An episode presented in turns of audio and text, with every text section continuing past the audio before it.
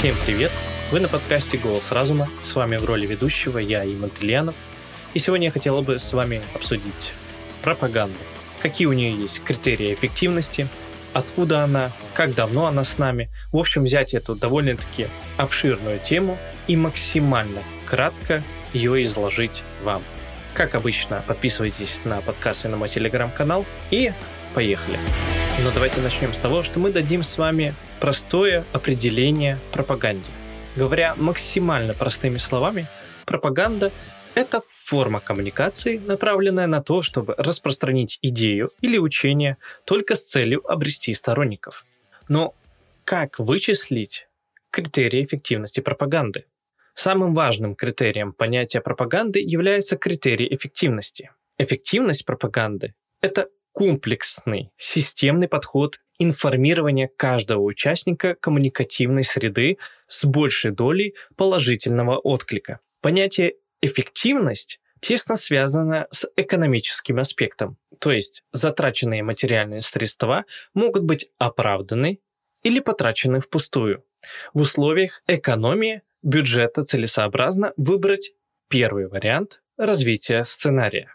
Рассмотрим основные пути достижения эффективности пропаганды и проблемы, возникающие с их реализацией. В первую очередь следует знать, что относительная ценность различных инструментов пропаганды и их влияние на членов постоянно меняется. Для того, чтобы быть услышанным, а вместе с тем и эффективным, нужно воспользоваться переменами в тот же миг, как они произойдут поток информации на современного человека просто обрушивается со всех сторон. Радио, телевидение, информационные экраны, навигаторы, телефоны, интернет и можно продолжать бесконечно. И вот среди всего этого потока пропаганды нужно суметь привлечь внимание, заинтересовать и, в общем-то, обязать человека следовать правилам пропаганды. Для этого необходим системный и разносторонний подход. Обратимся к однолинейной классической схеме.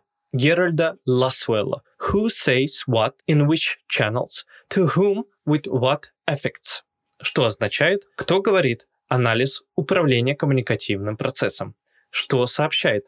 Анализ содержания сообщений, кому? Анализ аудитории, по какому каналу анализ средства, с каким эффектом? Анализ результата. Изменилось, не изменилось сознание и или поведение аудитории.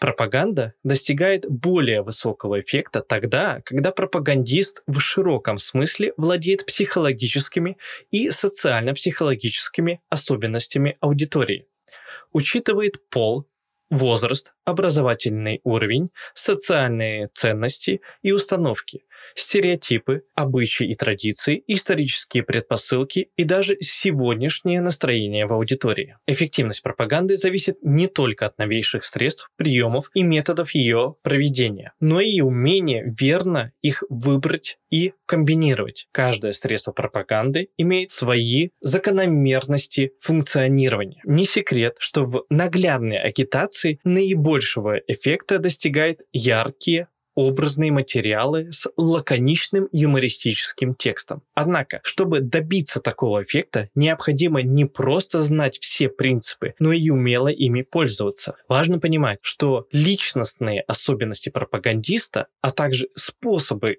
и формы донесения информации – важные факторы, влияющие на эффективность. Например, для эффективности устного пропагандистского сообщения важно соблюдать принцип первенства, согласно которому аргументы, излагаемые в первую очередь, запоминаются быстрее, чем последующие. Что же касается личности пропагандиста, то, например, школьникам будет интереснее слушать правила пожарной безопасности от настоящего пожарного. Он непременно должен быть в форме МЧС России с противогазами, огнетушителями и другими наглядными образцами. Возможно, и пожар сымитирует, и тут же потушит. И случай из пожарной практики приведет о том, как он малыша из шкафа в горящем доме доставал. Однако, по возможности одновременного воздействия намного превосходят наглядную агитацию и устную пропаганду видеоресурсы, в первую очередь телевидение, сочетанием звукового, видового, динамического ряда видео видеоинформации создает эффект причастности аудитории к событиям, происходящим за тысячу километров от нее, что несомненно повышает и эффективность пропагандистских сообщений. Современная пропаганда строит в основном на апелляции к эмоциям и чувствам аудитории с опорой на бессознательное. Вопрос анализа содержания сообщения что сообщает, несомненно важен для достижения успеха пропаганды. Во-первых, характер пропагандистского сообщения будет определять выбор верного канала пропаганды. Примером может служить следующее. Есть некий текст с правилами поведения. Логичным выбором канала пропаганды станет радиопрограмма или публикация в газете. Если текст невелик, предположим, состоит из трех предложений, то сделав их более лаконичными и разбавив визуальными образами, художественными оформлением, можно поместить и на рекламном щите разного формата, от обычного бумажного до динамического билборда. В конечном счете, вся пропагандистская деятельность направлена на то, чтобы изменить установки желаемого для пропагандиста направления, то есть закрепить желаемую информацию. Закрепление информации будет тем успешнее, чем больше эта идея будет соответствовать имеющимся у человека потребностям и мотивам. Следует помнить, что каналы пропаганды, такие как радио, телевидение, интернет и беседа, имеют свои особенности. Например, пропагандистские материалы, опубликованные в газете, не может прозвучать в эфире радио. Для достижения эффективности пропаганды должны быть задействованы все возможные каналы передачи, чтобы человек постоянно находился в информационном поле влияния пропаганды, но при этом Важно помнить о чувстве меры. Чересчур массированная пропагандистская кампания может привести к обратному эффекту отторжения информации.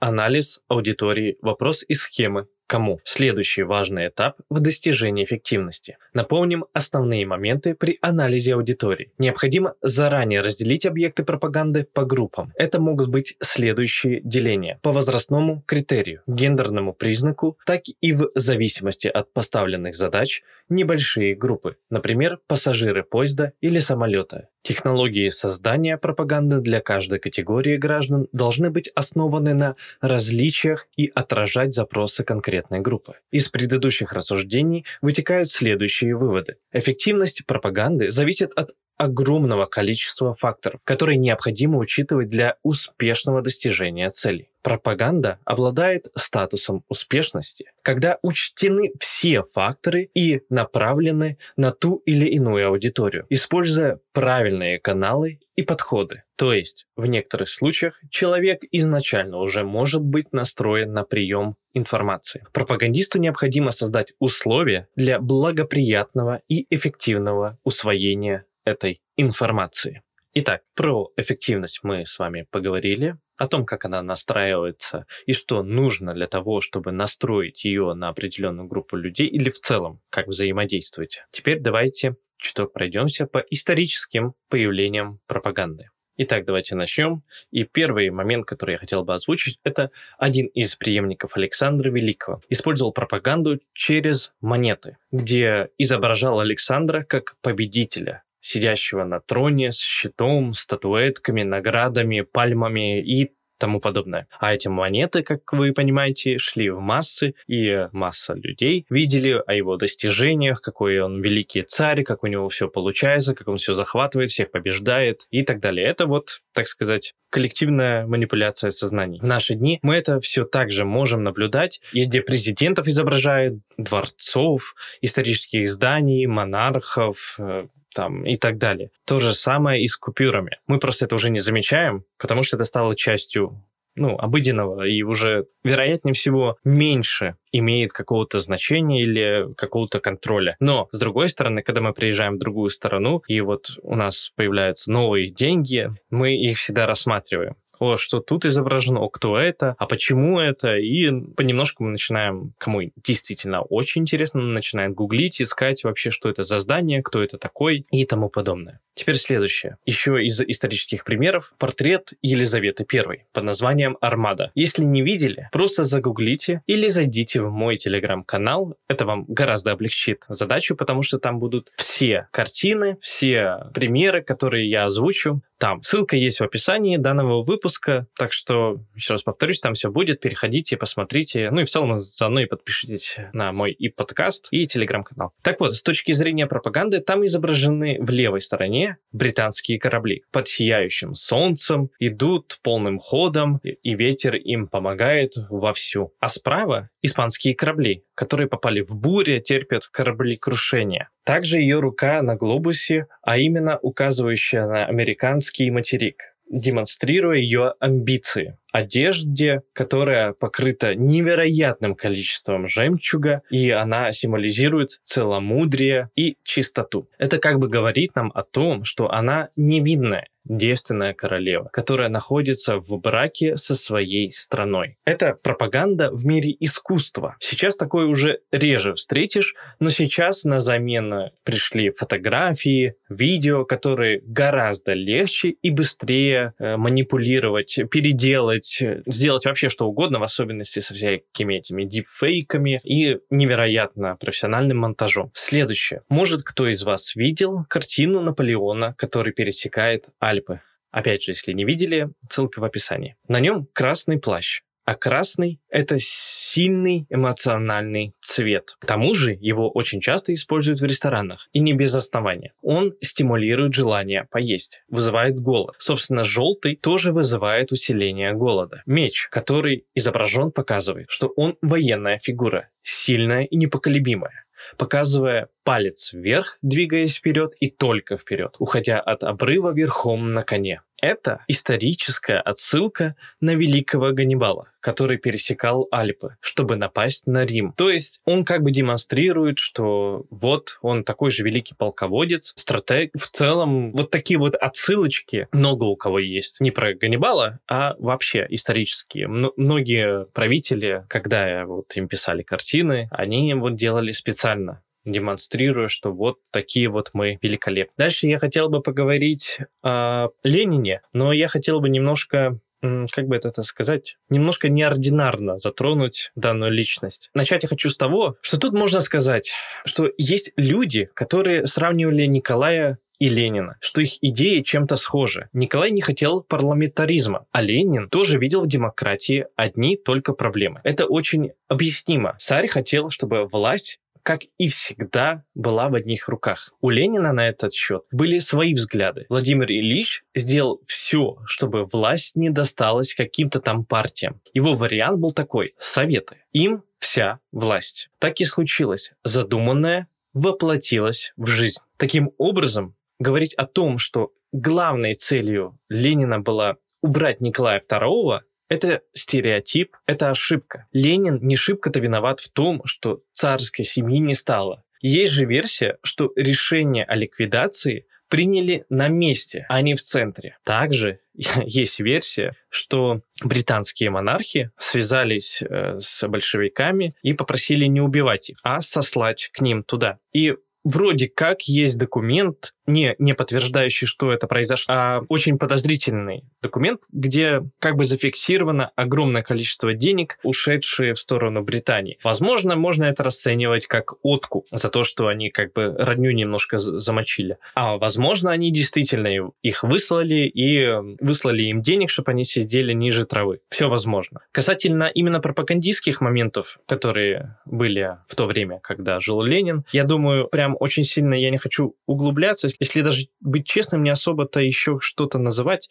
потому что учись, учись, и все вот в этом духе. Э, видели все, слышали все. Я думаю, в школе или в университете, или вообще по жизни слышали абсолютно все. Просто хотел именно вот касательно Ленина вот этот момент озвучить, потому что просто как бы вот как есть. И как возможно было.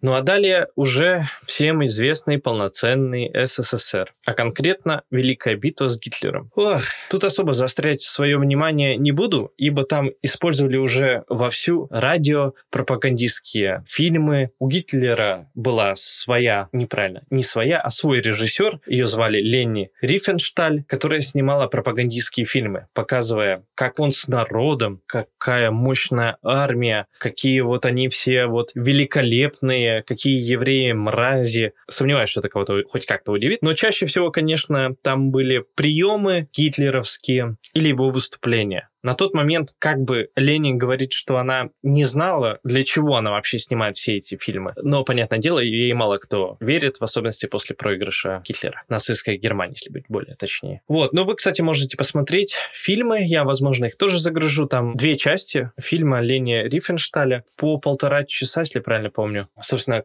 говоря, как она снимала, какие методики использовала при съемке довольно-таки интересный момент. В русском кинематографе военных времен э, можно, наверное, сказать про «Великая победа под Ленинградом», режиссером которым был Николай Комаренцев, Павел Полей, э, Валерий Словцов. А для чего все вообще эти фильмы нужны были? Просто люди хотели понимать, что происходит вообще на фронте, как там дела обстоят. Поэтому было определенное количество видеооператоров на передовой, которые так же, как и все, рисковали своей жизнью, чтобы показать своим согражданам, товарищам, как мы справляемся. Потом уже это переняли эстафету по типу Тарковского, который тоже снимал военные фильмы, но немножко, даже немножко, а совершенно по-другому, по типу Иванова детства. Собственно, можно тут остановиться и сделать вывод, что, как я и говорил, уже скорее постоянно, чем время от времени. Любой телеканал, любой СМИ, телеграм-канал, социальные сети в целом хочет сделать вас своим